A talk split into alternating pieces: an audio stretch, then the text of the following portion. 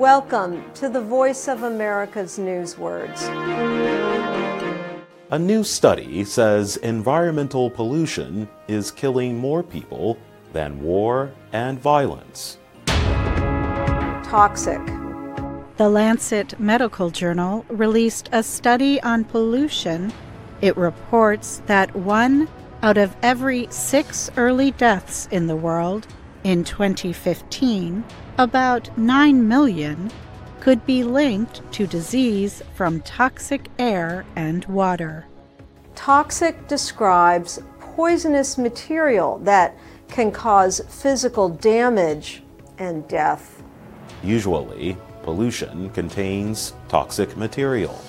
Toxic can also describe someone or something as mean and harmful.